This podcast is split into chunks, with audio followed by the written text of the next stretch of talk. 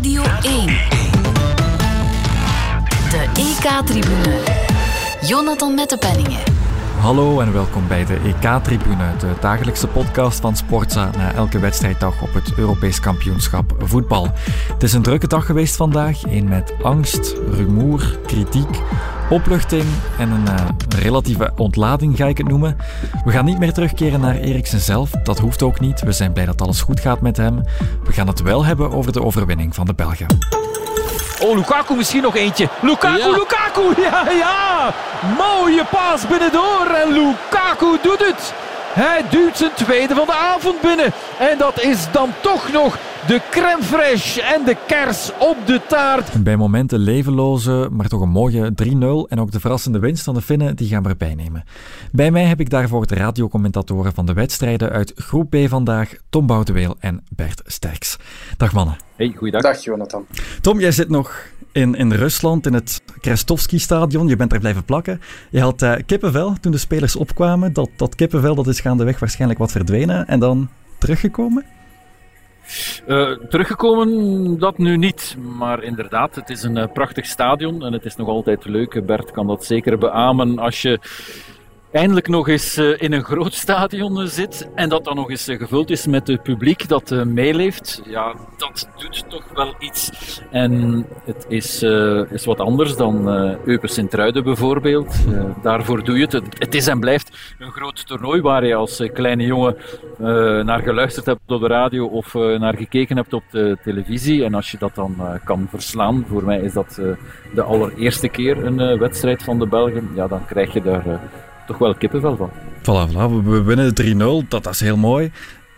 Maar de manier waarop, het kon beter, denk ik. Het kon mooier. Ja, dat, dat, dat, zeiden ze over Frankrijk ook natuurlijk op het WK. Um, ehm, we houden er rekening mee dat het de allereerste wedstrijd is van de Belgen in hopelijk zes of uh, zeven wedstrijden. En dan kan ik uh, ja, wel begrijpen dat het uh, een beetje met de handrem op is. Dat je toch 2-0 voorkomt en dat je voelt dat die Russen toch niet de sterkste ploeg zijn. Je hebt er ook twee keer tegen gespeeld in de kwalificaties. Dat waren twee andere wedstrijden waar het met de frivol voetbal was. Dat was vandaag niet het geval. Mhm. Maar als je kijkt naar de stand en je wint 3-0 ik denk, eh, de Italianen waren net iets frivoler. Maar als je het EK kan beginnen met drie doelpunten maken, nul doelpunten tegen, drie punten erbij. Ik denk van, eh, dan is dat de missie geslaagd. Voilà, dan heb je weinig om je zorgen over te maken. Bert, jij hebt daar waarschijnlijk wat minder van meegekregen. Jij gaf dus commentaar bij Denemarken-Finland. In een ideaal scenario zat jij tijdens de match van de Belgen in een tuin met iets meer promille in het bloed dan nu. Maar je hebt er dus een langere werkdag op zitten dan normaal na het uitstel. En dan de herstart. Heb jij toch even de knop moeten omdraaien? Ja, jawel. Hè. Ja, uh, en, en dat uh, geeft ook meteen mee wat, wat die spelers daar hebben meegemaakt. Als ik het al moeilijk had om mijn focus terug te vinden wanneer die wedstrijd werd hervat. Want moeten die jongens dan allemaal niet meegemaakt hebben? Wat moet er door die hoofden zijn gegaan? Welke knop hebben zij moeten omdraaien om, om die wedstrijd weer in handen te nemen? En dat is hun ook eigenlijk niet zo goed meer gelukt. Hè. Die tweede helft was niet goed. Van Denemarken niet, van Finland eigenlijk ook niet. Er gebeurde niet veel. Je merkte dat ze gewoon ergens anders zaten dan uh, bij die wedstrijd. Dat zag je ook tijdens de opwarming al dat was geen opwarming zoals uh, anders hè, voor dat tweede stuk van de wedstrijd. Dat was uh, een beetje balletje rondtikken, uh, balletje hoog houden. Maar echt opwarmen was daar niet meer bij. Dat was elkaar knuffelen, elkaar wat proberen opheppen. Maar echt hmm. met die wedstrijd bezig zijn, nee, dat denk ik niet. Nee. Ja, begrijp je dan dat, dat de spelers zelf wel opnieuw wilden spelen? De enige verklaring die ik kan vinden is dat Eriksen heeft gezegd van speel maar jongens, doe het maar. Ik voel me oké, hou je niet in, speel maar als het voor jullie kan, doe het. Maar als hij dat niet zou gezegd hebben, kan ik het me heel moeilijk inbeelden. Ik had er ook een heel dubbel gevoel bij dat die wedstrijd werd hervat, überhaupt. Want nou, het is zo'n vreemde situatie die, die, die moeilijk te vatten is. Het is moeilijk te plaatsen. Het gebeurt vaker, maar ook weer niet zo vaak. En als het dan op zo'n groot toneel gebeurt, waar zoveel mensen naar zitten te kijken en naar zitten te luisteren, dan krijg je een soort van collectieve emotie. Mhm. Je zit op wereldvlak met heel veel mensen die op één dag uh, problemen krijgen met hartfalen en er al dan niet aan overlijden. Maar wanneer iedereen er naar kijkt, neemt dat zoveel grotere proporties aan waarin iedereen gaat meeleven, dat het, dat het moeilijk is om het zomaar even weer opzij te schuiven. Mhm. Mhm. Tom, jij, jij, jij was bezig met... Je had, je had je volledige focus op de Belgen, maar dat nieuws heb je waarschijnlijk toch wel, toch wel gehoord. Ook dat die match opnieuw ging starten, denk ik. Ja, sowieso, omdat uh, we waren heel vroeg hier in het stadion, omdat er uh, van alles nog moest geregeld worden. En we waren effectief aan het kijken, ook hier met Eddie Snelders, de co-commentator, en met Peter van den Bemt, die de wedstrijd hier voor tv heeft gecoverd. Ja, we kregen er echt wel kippenvel van. Zeker op het moment dat de camera maar bleef inzoomen op Eriksen die daar neerlag. Ondertussen was ook een, een cirkel gevormd door zijn ploegmaats, maar je zag nog wel dat hij gereed geanimeerd werd. Ehm, bij mijn eigen club heb mhm. ik het ook eens uh, meegemaakt. Ja, dat wil je gewoon niet meemaken, denk ik. En uh, wat Bert zegt... Uh, dat is het ja, allerergste. Wat, wat, wat, Bert zegt, inderdaad. Als ik ook zijn vrouw, zijn vriendin daar aan de zijkant zie staan, ik kan, ik kan het me niet voorstellen dat, dat, dat je man daar ligt misschien wel te sterven, misschien wel dood is. En dat je daar dan staat met het truitje van Eriksen aan en je kan er niet bij. En, en die spelers, het is zo een emotie. Dat, is, is echt... Uh, ja, ik, want wij dachten hier, misschien komt hier wel uh, het bericht dat deze wedstrijd ook niet doorgaat. Omdat ja, het zijn dezelfde tegenstanders waar de Belgen nog moeten tegen spelen. Dat heeft zo'n mhm. impact wat Romelu Lukaku uh, ook heeft gezegd in zijn eerste reactie. Na zijn twee doelpunten bij het eerste uh, liep hij echt naar de camera en zei hij een boodschap voor Eriksen waarmee hij toch uh, samen kampioen is geworden met Inter. Um, Alderwereld heeft ermee gespeeld. Um, Vertongen heeft ermee gespeeld. Dus ja, dat heeft toch allemaal in die hoofden gespeeld. Want met de sociale media, met, met dat soort dingen, wordt dat eh, direct meegegeven. Dus ja, het was heel bizar. Ja, ik kan me niet inbeelden dat ze nog zouden gespeeld hebben. Hè. Als, eh, als, zij, als het slecht zou afgelopen zijn, kan ik mij niet inbeelden dat, dat er vanavond nog gevoetbald was. Eh, Sowieso niet. Finland wint dan van een... Ja, ik, ik gok toch aangeslagen Denemarken. Ik heb er weinig van opgevangen, want ik was naar de Belgen aan het kijken. Zoals waarschijnlijk ja, iedereen denk ik toch, maar ik zag een kopbal die, die Schmeichel eigenlijk altijd had moeten pakken en een penaltymeester van Heupberg. Ja, dat was uh, zo wat de samenvatting van die tweede helft, denk ik. Hè. Nog een hele race mussels die ik niet meer heb kunnen zien, omdat ik toch ook met een half oog naar de wedstrijd van de Rode Duivels heb uh, zitten kijken.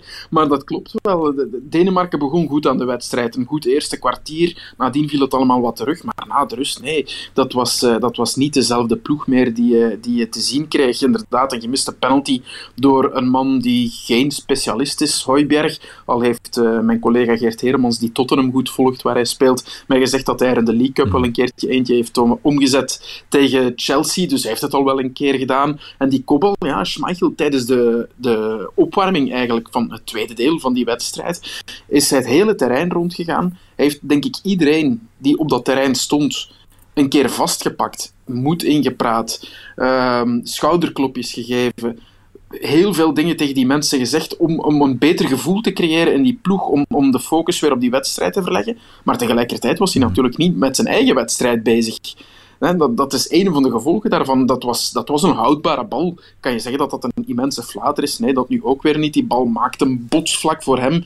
Maar ik denk, een Schmeichel met volle focus in goede vorm heeft die bal wel. daar ben ik wel redelijk zeker van. Ja. Moeten we het dan misschien ook eens over ja, die verrassing van te vinden hebben? Speelden ze ook goed? Nee, helemaal niet. Uh, in het eerste stuk van de wedstrijd. ze, ze, ze, ze, ze wilden de bal niet eens in het, in het begin. Hè. Ik denk dat ze uiteindelijk nog 30 of 35 procent balbezit hadden. Maar ze hebben helemaal niets laten zien. Die uh, Kobo van Poyampalo die het doelpunt opleverde, was meteen ook het enige wat, uh, wat ze in die wedstrijd gecreëerd hebben. Op voorzet van Urono was dat, als ik me niet vergis, van Racing Genk. Maar voor het overige, en wat mm, misschien voor de Belgen mooi meegenomen is, hun sterspeler, Temu Pukki, de man van Norwich, die daar 26 keer scoorde in één seizoen, die was helemaal nergens. Zeg niet dat hij speelde als een oud mannetje, maar ik denk wel dat hij de voorbije weken als een oud mannetje heeft getraind. Hij sukkelde wat met een blessure, wilde per se deze wedstrijd, wat ik snap uiteraard, debuut van jouw land op een EK of op een groot toernooi. Hij wilde daarbij zijn, maar je zag gewoon aan alles dat hij niet scherp was. Hij is een man die normaal scherp is voor doel. Daar heeft hij geen enkele kans gehad. Maar in het samenspel reageerde hij gewoon te traag. Dacht hij te lang na. Hij wachtte te lang met zijn passing. Nee, dat was duidelijk geen speler die 100% fit was. En het lijkt mij heel straf dat hij dat uh, op één week tijd wel zou zijn. Ik, ik, zag op Twitter dat het de wedstrijd van de botsingen was. Ja, ja, er waren er nog wel een paar. Hè. Voor... Uh, die, uh, voor het incident met um, Eriksen waren er inderdaad er al een paar botsingen geweest. Urone was al een keer blijven liggen. O'Shaughnessy was een keer blijven liggen. Uh, Poekie ook zeker was het. Uh, met z'n drieën zijn ze tegen elkaar, hard tegen elkaar terechtgekomen en die wedstrijd lag voortdurend stil. Dus eerst toen ik dat incident met Eriksen dacht, dacht ik dat er weer zoiets aan de hand was. Want we hadden daar niet echt zicht op, op wat daar gebeurde, buiten dat er weer een keer iemand op het terrein lag. Maar dan bleek wel heel snel hoe, hoe akelig het was. Laten we zeker nog eens teruggaan naar de, naar de Belgen, want ik, ik stelde me toch een beetje vragen bij het lage niveau van Juri Tielemans. Ja, het is uh, niet de eerste keer, vind ik hoor. Want uh, hij heeft heel veel lof gekregen tegen Kroatië. Maar hij heeft nog van die wedstrijden gespeeld. Ik denk dat het tegen Tsjechië was dat hij heel veel balverlies heeft geleden. Wat toch altijd leidde tot de tegenaanval. En vandaag was het zeker niet goed. Echt niet. Um, we hebben het een paar keer gezegd in, de live-verslaggeving ook. Misschien vond hij de juiste man niet voor hem. Bijvoorbeeld Mertens hebben we ook niet gezien. Carrasco een paar keer. Maar ja, hij kon de bal waarschijnlijk te weinig vooruitspelen. Nam daarvoor dan misschien net iets te veel tijd of uh, iets te veel risico in het spel. En dat werd uh, afgestraft, afgestraft. Een paar keer wel op de helft van de Russen. En dan kan het geen kwaad. Maar als dat op de eigen speelhelft gebeurt, ja, dan kan het uh, wel kwaad natuurlijk. Dan is de, de counter uh, heel snel tot mm bij Thibaut Courtois. Maar nu is hij uh, vrijgekomen zonder schade uiteindelijk. Voilà. Een, een mindere Tielemans, maar dat komt wel goed naarmate het toernooi vordert, moeten we denken. Uh, maar anders slecht nieuws voor de Belgen. Timothy Castagne, die zouden we kwijt zijn voor de rest van dit toernooi. Gaan we dat, uh, gaan we dat voelen? Want Meunier, die, die was wel uh, goed Ja, gaan we dat voelen. Het, het was ze zitten een beetje op hetzelfde niveau hè, op die rechterkant. Uh, Castagne is misschien verdedigend net iets beter. Meunier heeft dan de kwaliteiten dat hij doelpunten kan maken, dat hij aanvallend wel misschien net iets meer kan uh, bijbrengen. En dat is ook uh, gebleken bij dat tweede doelpunt. Ehm, gaan we dat missen? Ja, Meunier heeft geen goed seizoen achter de rug. je kan zeggen, ze kunnen dan wel eens wisselen als het uh, om een vijf, zes, zevental wedstrijden gaat. Um, maar ik denk dat uh, ja, Meunier toch uh, die wedstrijden zou moeten kunnen afhaspelen natuurlijk. De concurrentie is weg op die rechterkant mm. en dat kan misschien wel meespelen in, in de loop van het toernooi. Maar ik denk, een, een Meunier tegen Rusland, oh. tegen Denemarken, tegen Finland, ja, of je daar nu Kastanje of Meunier zet, dat lijkt me absoluut geen probleem is het niet heel snel gezegd dat zijn, eh, dat zijn toernooi gedaan is. Want bij Kevin De Bruyne is dat ja, ook eerst heel even gezegd, maar bleek nadien dat het niet nodig was. Hè, dat met die operatie zijn genezing zelfs versneld nee, zou worden. Dus misschien moet hij het ook nog dubbele op opgeven. breuk hebt, dan, uh, en, en als je ziet... Ja, ja, het is ja, en als je ziet hoe lang uh, De Bruyne nu eigenlijk al oud is, ja, dan zitten we al uh, ver in het toernooi. Dus om dan weer aan te pikken, daar heb ik toch mijn twijfels over. En, uh, een, een, verrassing toch weer van Roberto Martinez vandaag, dat was Dietrich Boyata. ja, wat vonden jullie? Hoe, hoe deed hij het? Hij heeft niks doorgelaten? Heeft hij Tsuba in toom kunnen maar houden? Ik denk dat Boyata heel goed is. Net zoals Mechelen dat ook met de al gedaan heeft. Mechelen is ook heel goed met, als hij in de rug van de man kan spelen. En dat heeft Boyata ook wel goed gedaan. Hij heeft af en toe nog wel eens zijn risicomomentjes. Zoals hij die bal daar weg keilde met zijn scheen en bijna een own goal maakte. Dat is ook Boyata. Maar het was en is natuurlijk, vind ik nog altijd een verrassende keuze om hem te verkiezen. Boven Vermalen is misschien geen verrassende keuze, omdat uh, Vermalen toch niet alle zevende wedstrijden zal spelen, daar ga ik toch vanuit. Maar ik had wel de Naaier uh, verwacht. Maar misschien ja, mhm. is uh, Boyata net iets beter in dat 1 tegen 1 duel tegen een stoere kerel. En ehm, ja, heeft, hij het, heeft hij heeft zijn werk gedaan.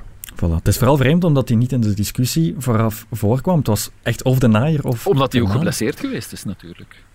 En hij ja. toch een aantal ja. trainingen gemist heeft, één of twee. Uh, maar kijk. Ja. Mm -hmm. Een andere die geblesseerd geweest is en nu terugkomt, dat is Eden Hazard. Die hebben we opnieuw een paar minuten aan het werk uh, gezien. Dat heb je waarschijnlijk ook wel nog kunnen zien, Bert. En? Ja, ja, ja zeker wel. Ik heb nog een paar dingen van gezien hier uh, mm. bij vrienden thuis. Ja, hij, hij probeerde wel alleszins. Hè. Je merkt wel dat het niet de echte Eden Hazard is, maar hij heeft wel laten zien dat hij vol goede wil zit en aan zijn terugkeer werkt, lijkt mij bij het initiatief dat hij heeft genomen. Het lukte uiteraard niet allemaal, het was soms ook wat te traag van uitvoering. Maar ja, laat ons hopen dat... Uh, dit, dit soort wedstrijd was natuurlijk ideaal voor hem, om hem dat ritme wat te laten opdoen. Of dat genoeg gaat zijn om nog een hoofdrol te spelen bij de Belgen ja, daarvoor is de tijd natuurlijk wel heel kort. Om dat uh, nog op te pikken op, op één of twee weken tijd, om in de belangrijke wedstrijden er helemaal te staan, dat is natuurlijk nog een ander verhaal. Maar ja, kwaliteit verdwijnt niet zomaar. Hè. Als, ze, als ze hem fit krijgen, wat we allemaal hopen, laat ons hopen dat hij dan nog wat kan bijbrengen. Hij heeft natuurlijk wel meteen wat acties kunnen maken. Hè? Dus dat is al een uh, vooruitgang met zijn vorige invalpunt, ja, waar hij twee keer de bal heeft verloren. Nu zag je wel weer uh, het kwieken, het, het, kwieken, het draaien met het kontje en uh, de, de, de, tegenstander wat uitdagen. Dus dat is alweer een stap vooruit. Voilà, over vijf dagen nemen we het op tegen Denemarken. Misschien met Hazard in een grotere rol. Hopelijk eenzelfde score, maar misschien met iets beter voetbal. Voor de rest gaan we het hierbij houden. Dank voor jullie komst, Tom Boudeweel en Bert Sterks. Graag gedaan. Tot gauw.